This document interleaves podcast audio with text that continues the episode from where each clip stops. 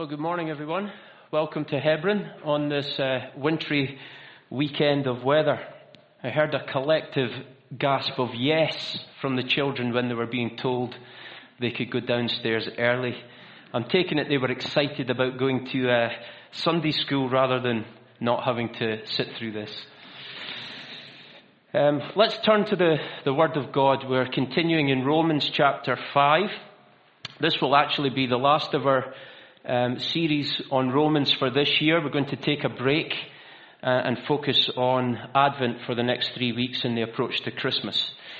But the passage today is Romans chapter 5, verse, from verse 17 down to the end of the chapter. And we'll just take time to read God's word.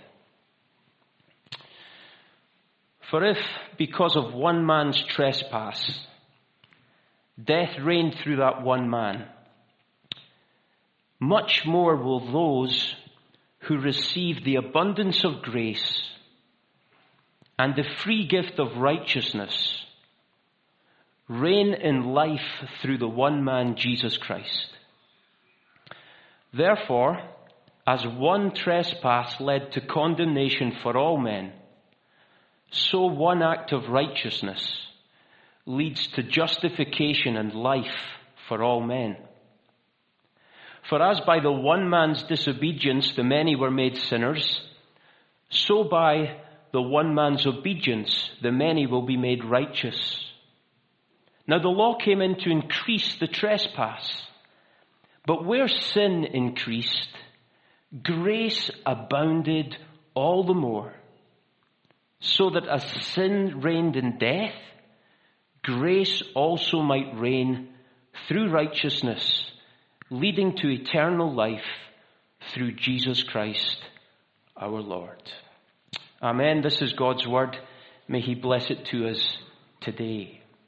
Well, He reminded us last week that this section of Romans chapter 5 focuses on a contrast between two men, Adam and Jesus Christ. And here is everything that you need to know about the gospel and why you need Jesus Christ. It is captured in the contrast of these two men. We learn from Romans chapter 5 that both our sinfulness and our salvation have very deep roots sunk in both of these men. In Adam, we trace the root of our sinfulness, of our separation from God, leaving us under his condemnation. And then in Christ, we trace God's salvation, his remedy to our sin. It is in Jesus. It is through faith in Jesus Christ alone. Last week, the focus was mainly on Adam and our sin. This week, we turn our focus to Jesus and to God's amazing grace as we think about God's salvation. And that's my heading for our short study this morning. Amazing grace. You know, grace is one of those words, those biblical words that are, that's very familiar to us, but perhaps more difficult to actually sit down and define. We struggle to appreciate or understand the vastness of God's grace towards us. Philip Yancey in his wonderful book, What's So Amazing About Grace, he describes the word grace as one of the last best words. And by that he means it's a theological word that hasn't been spoiled by its modern use in our English language. You know, we can still get a glimpse of what grace looks like from the way that we use the word in our everyday conversation. For example, think of how we use the word grace from the, the connotations and derivatives of the word. We refer to saying grace before a meal. A recognition that even the very food that we eat is a gift from God. Grace is a gift. At a restaurant, when we pay for the bill, and I hope you pay the bill and don't sneak out the back door, but when you pay the bill, you might add a gratuity. reminds us that grace is generous. Grace gives. Grace has a cost. And it's at the giver's discretion, or at least it used to be. Most restaurants now seem to add the gratuity onto the bill. And it's now the case that if you're not happy with the service, you have to ask for the gratuity to be taken off. Now, if you're not shy, that's fine. But it's a most ungracious way of doing it. Parliament might pass an act of grace to pardon a criminal. A student might receive a grace pass from university, exempting them from an exam. Now I know it's exam season. I know there are many students here studying frantically for exams. I don't want you to go in on Monday and ask about, is it possible to get a grace pass? You'll need to keep your head in the books and keep studying. A composer might add grace notes to their composition. They're not essential to the underlying melody, but they transform the character of the entire piece of music. It reminds us that grace is transformational. Grace brings joy. Indeed, if you trace the root of the word grace in Greek, you will find a verb which um, describes rejoicing. I am glad. If you commit treason, against a government, then you might find yourself described as a persona non grata. It means a person without grace. You're not welcome in that country. And Yancey's point is that you can begin to build a picture of what grace means and what God's grace involves, His kindness towards us. It is expressed in His gift of salvation in Jesus Christ. It is to be received. It involves pardon. It results in transformation and brings joy. And His grace is so much more. The classical biblical definition of grace is God's unmerited favor towards us, or God's love for the undeserving. A.W. Tozer describes grace as the good pleasure of God that inclines him to bestow benefits on the undeserving. And Romans chapter 5 reminds us that it is bestowed on us as undeserving sinners who deserve his wrath. There's no way to sugar, sugarcoat it. But today's passage shines a bright light on God's amazing grace. And it's right there on the surface of the text. Look at verse 17. Much more will those who receive the abundance of grace. Look at verse 20. Where sin increased, grace abounded all the more. Verse 21. As sin reigned in death, grace also might reign through righteousness. So those are my two headings as we think about our passage today. Abounding grace and reigning grace. Well, let's think first of all, verses 17 to 20. Let's think about God's abounding grace. In these verses, the, the contrast between Adam and Christ is summarized. Here we have two very different men, each committed two very different acts with two very different consequences that flowed from their acts. Now, as Willie pointed out last week, these two men are not here merely as individuals. They are representatives. They are heads of two very different families. Sounds like the plot of The Godfather. But Adam, the first man, is here as the representative of the whole human race. He is the father of humanity. He represents all humanity. And what Adam did had consequences, had implications for the whole of humanity, for everyone in his family. Jesus He's described in 1 Corinthians 15 as the last Adam.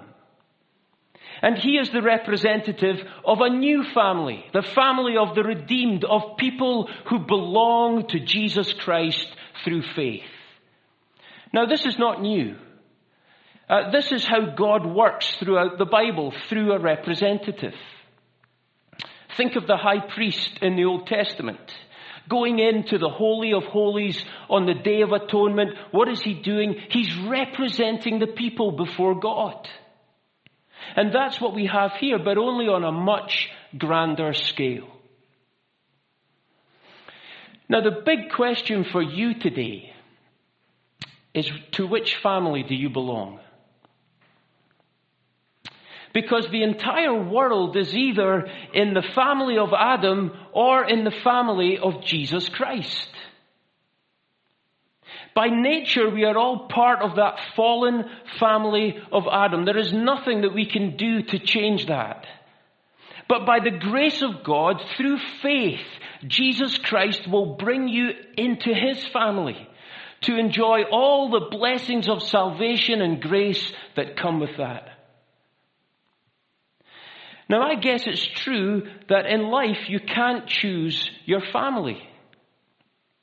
I didn't choose my parents. Uh, my parents didn't choose me. In fact, they wanted a girl. No wisecracks. But here is one situation where you can make a choice with regard to your family. That by choosing to receive God's free gift of righteousness in Jesus Christ by faith, you can be placed into the family of Jesus Christ. So here are two different men. And there are two different acts. What does Paul say about the act of Adam? Well, look at verse 17. And also verse 18. He refers to one man's trespass. Adam's trespass. The trespass of one in verse 18. Now the word trespass, it means to take a false step, to cross the line. Adam crossed the boundary that had been set by God. Now go down to verse 19. What characterized that act of Adam?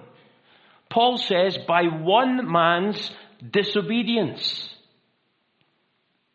He disobeyed God. He directly disobeyed the command that God gave him. And the consequences of that one act of disobedience, well, look at the first half of verse 19. For as by the one man's disobedience, the many were made sinners. Now that's many as in all in the family of Adam. All mankind. Look at the first half of verse 18. Therefore, as one trespass led to condemnation for all men, all in the family of Adam. Look at the first half of verse 17. For if because of one man's trespass, death reigned through that one man. Adam brought the whole of humanity his entire family into the realm of sin and death and put us under the condemnation of God. And we are all caught up in the sin of Adam. That's what verse 12 taught us last week. Now that would be a pretty bleak outlook for us all if the story just ended there. But Paul now, on that dark canvas, he paints the brightness of God's grace into the picture. God's grace that is expressed to us through Jesus Christ. Praise God for Jesus. Praise God for the last Adam because out of God's abundant grace, Jesus Christ came into our world. He came into our world to reverse what Adam did. He came into our world to rescue us from condemnation, to bring us out of the realm of sin and death and bring us into the realm of life and righteousness through Him. Now let's think about the act of Jesus. This is where we think about the contrast of Jesus to Adam. Look at verse 19.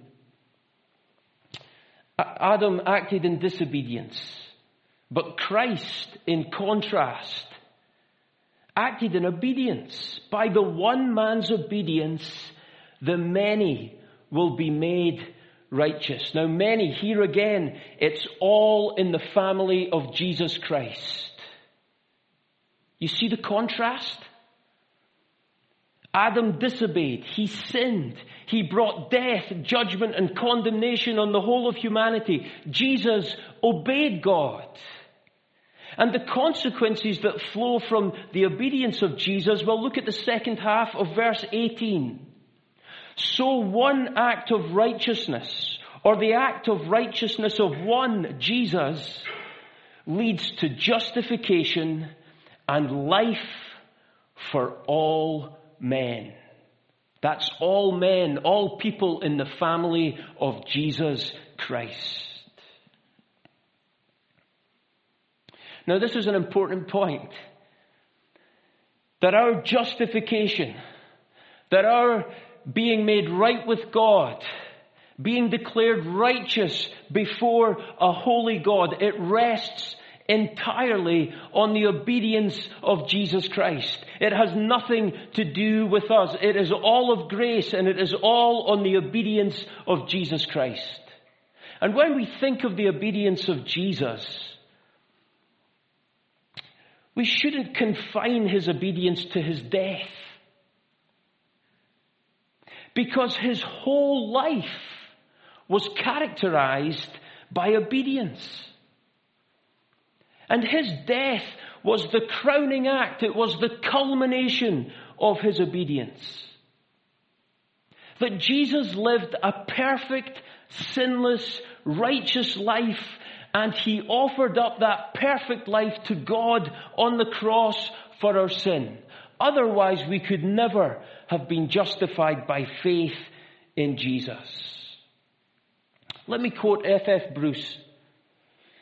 He, he says this The righteous life of Jesus in itself would not have met our need had he not carried his obedience to the point of death. But neither would his death have met our need had the life which he offered up not been a perfect life. You see, not only did Jesus die in my place, he lived in my place. And this is the amazing grace of God, that God would punish His own perfect Son for my sin, that Jesus would offer up His perfect life for me, and that Jesus would say to God, let the disaster of Adam's sin fall on me, let your judgment against sin fall on me on the cross and punish me, and I will atone for the sin of humanity. What grace! But do you know there's even more to God's grace than that? Much more. Because Jesus not only reversed the disaster of Adam's sin, not only does he bring us forgiveness for our sins, but he brings us into a new family. He, he has created a new kind of humanity because he brings those who trust him into the realm of righteousness and life. Because when I trust Jesus Christ, Jesus Christ is my representative. That means everything he did, he did as my representative. He died for me. He lived for me. He was raised for me. And it means I share in everything that is Christ's. I even share in His glory. That's why the Bible describes the Christian as being in Christ. Because we are brought into an indissoluble, unbreakable, eternal union with Jesus Christ. What grace! This is the much more, the overflowing, the infinite, abundant grace of God. You see, Jesus not only saves me from the penalty of my sin, he breaks the power of sin and death over my life. Look at verse 17. To those who receive the abundance of grace and the free gift of righteousness, Paul says they reign in life through the one man, Jesus Christ. Now the word reign really means to live like a king. Now that doesn't mean Christians live in, in luxury and extravagance and decadence like one of the, you know, the members of the royal family. It means to live like King Jesus. It's the idea of power and authority that comes from Jesus. That through Jesus Christ, that through His life that He gives to us, we have the power to live triumphantly over sin, to reign in life through Jesus Christ. This is what Paul goes on to expand on in Romans chapter 6. In verse 17, he says, But thanks be to God that you who were once slaves of sin have become obedient from the heart to the standard of teaching to which you were committed and having been set free from sin, have become slaves of righteousness. But now look at verse 20. Paul says, Now the law came in to increase the trespass. But where sin increased, grace abounded all the more. Okay, Paul, you've talked about Adam, you've talked about Jesus, but what about the law? Where does the law of Moses, where, where does the law fit in? Well, says Paul, the purpose of the law was to shine a light on our sin. To expose our sin, that sin could now be identified against the specific commands of God. It served to show sin for what it really is, rebelling, disobeying God's commands. And Paul says in verse 20 that a consequence of this was that when the law came in and it came in alongside sin, it served to stimulate sin and to increase the trespass. It's that fallen part of our human nature. That the, prohibit, the prohibition of something can tempt people to do more of what is being prohibited. If I tell someone, don't do that, then guess what they're instinctively going to want to do. Out of curiosity, they'll think, why, why does he not want me to do that? But here's where Paul is leading to with the point that where sin increased, grace abounded all the more. In Greek, it's superabounded. That where sin increased, grace superabounded all the more. And here's the point, that God's grace is greater than our sin. What an amazing truth this is. It's not that the grace of Jesus Christ is merely equal to our sin and cancels it out. His grace is greater than the sin in us. This is the super abounding, amazing grace of God that no one is beyond God's grace. No one is too bad um, that they cannot be saved. You know, I've met people who were convinced that they were too bad because of the sins they had committed in their life, that they were now beyond the grace of God, that the guilt, the burden of their guilt was too great.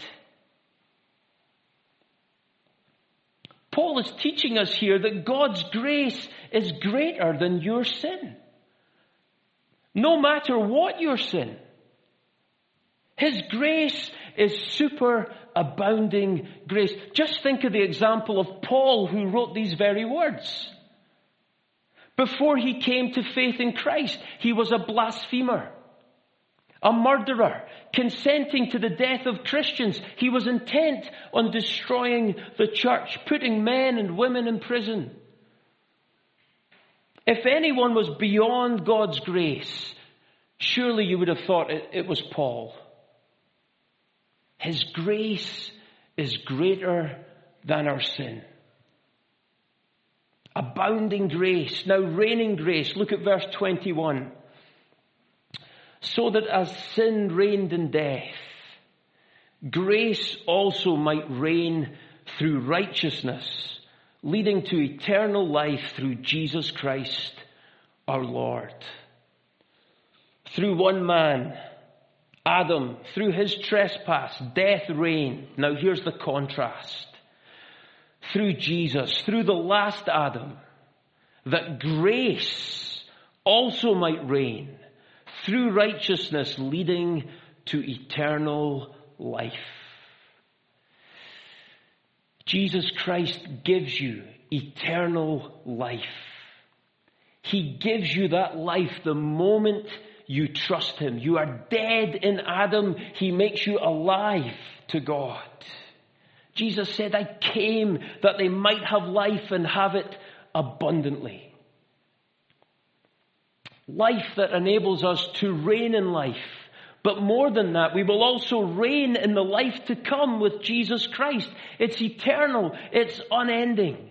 And for the Christian, the best is yet to come.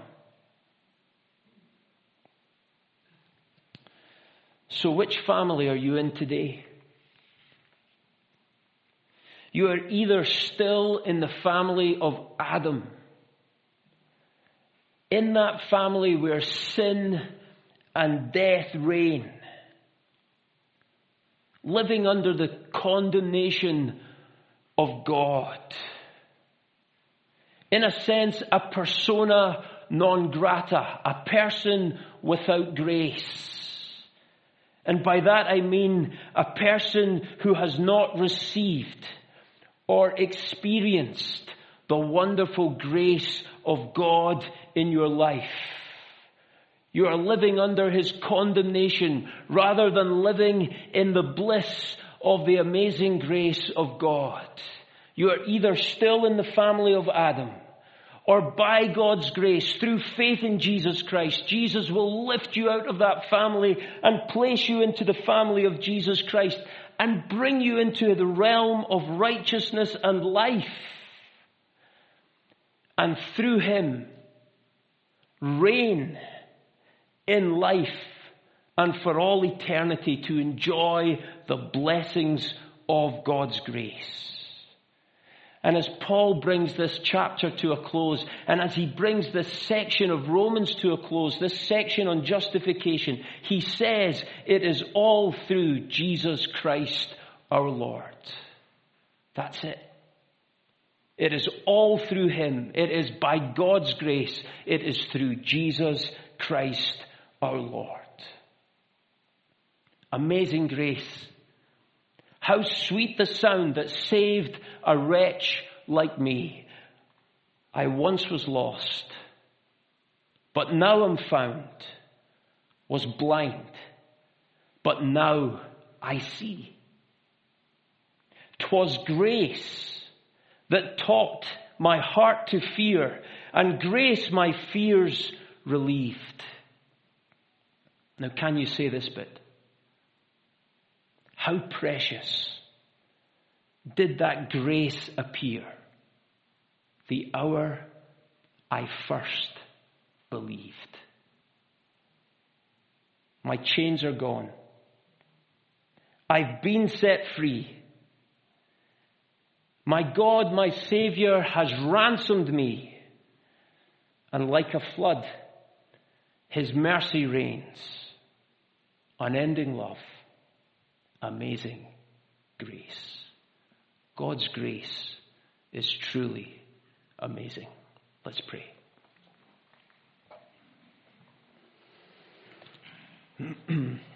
Father, thank you for your amazing grace. Thank you for the last Adam, Jesus Christ. Thank you for his obedience. Thank you that he was obedient to the point of death, even the death of the cross. Forgive us, Lord, if your grace has ceased to be amazing to us. May your words speak into our lives today. That we might find your grace truly amazing as it is. Thank you for your grace that saved us while we were yet sinners. Father, we pray that this church might be marked by your grace and how we treat each other. May our families be marked by grace. And may we serve you humbly through your grace. May we share your grace with others. Father, I just pray that you would open someone's heart here today, that they might see your grace for the first time and how amazing it is, and that you would bring them to faith in Jesus Christ. Lord, I just ask for your blessing. Remember the children downstairs. We pray that you would work in their hearts and lives too. And we give you all the glory in Jesus' name. Amen.